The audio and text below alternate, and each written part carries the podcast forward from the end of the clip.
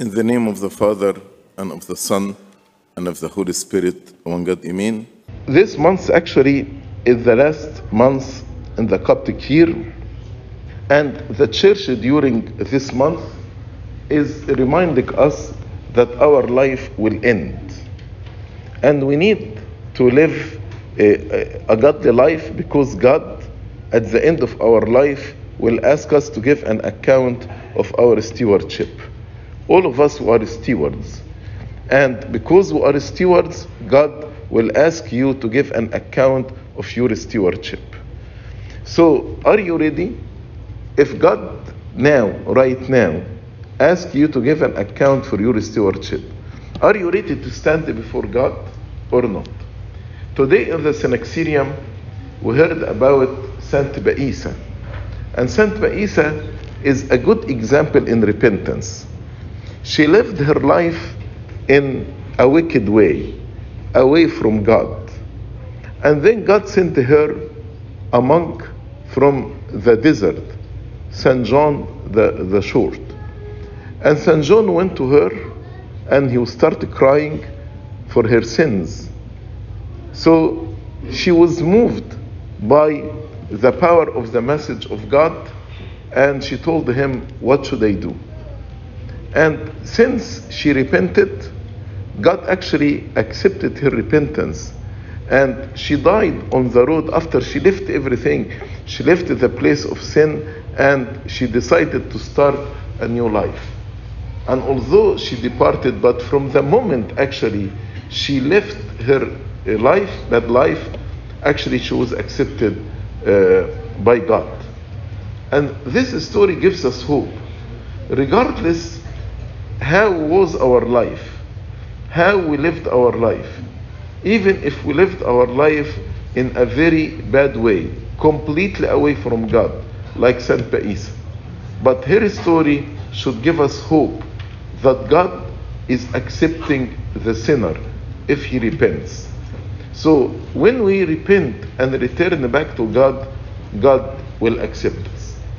St. Paul in the Pauline letter that you heard today from 1 Corinthians chapter 9, he told us about the importance of struggling and fighting the good fight if you want to repent. And he told us, Do you not know that those who run in a race, all run, if there, if there is a race, everyone is running. But how many will receive the prize? Only one. Only one who receives the prize. So he's telling us run in such a way that you may obtain it. Meaning what? Don't be lazy. Don't be apathetic. Don't be lukewarm in your spiritual life. But you need to run as if you are running in a race. As if you are there is only one will obtain the prize. Of course, not only one will obtain the prize, but this mindset, as if there is one only will obtain the prize, will make you uh, running eh, eh, eh, like in, in a competition, in, in a race, in order to obtain this uh, to obtain this prize. That's why St. Paul, at the end of his life in 2 Timothy, he said, I have fought the good fight I have finished the race. All his life, he lived his life with this mindset as if he is in a race. As if he is in a race. So you need to have this mindset in your spiritual life. You are running, you are fighting as if you are in race. Then he told us, and everyone who competes for the prize is temperate in all things. You know, people like in, in, in sports competition, they are under very strict diet. Uh, they, do uh, exercises every day. And these exercises are very exhausting. But they do it in order to win, to obtain the prize. So St. Paul told us you need to be temperate. You need to control yourself in everything. You need to control your senses to control your thoughts, to control your emotions, Don't let these things control you. You need to be temperate to control everything in your life. Now, these people who compete in sports, now they do it to obtain a perishable crown, a crown that actually will perish, will fade away. But we, if we are running this race and competing, we are running to obtain imperishable crown, eternal crown, eternal inheritance that will never perish. St. Paul concludes and says, Therefore I run thus. That's how I run. Not with uncertainty. Thus I fight, not as one who beats the air. So he's saying, I'm running not with uncertainty because I have the promises of God. I know God loves me. I know God will accept me. I know God will support me. I know His grace is with me. So I'm running not with uncertainty. I'm running with this assurance that through the grace of God, I will obtain the prize. And when I am fighting, not as if I am beating the air.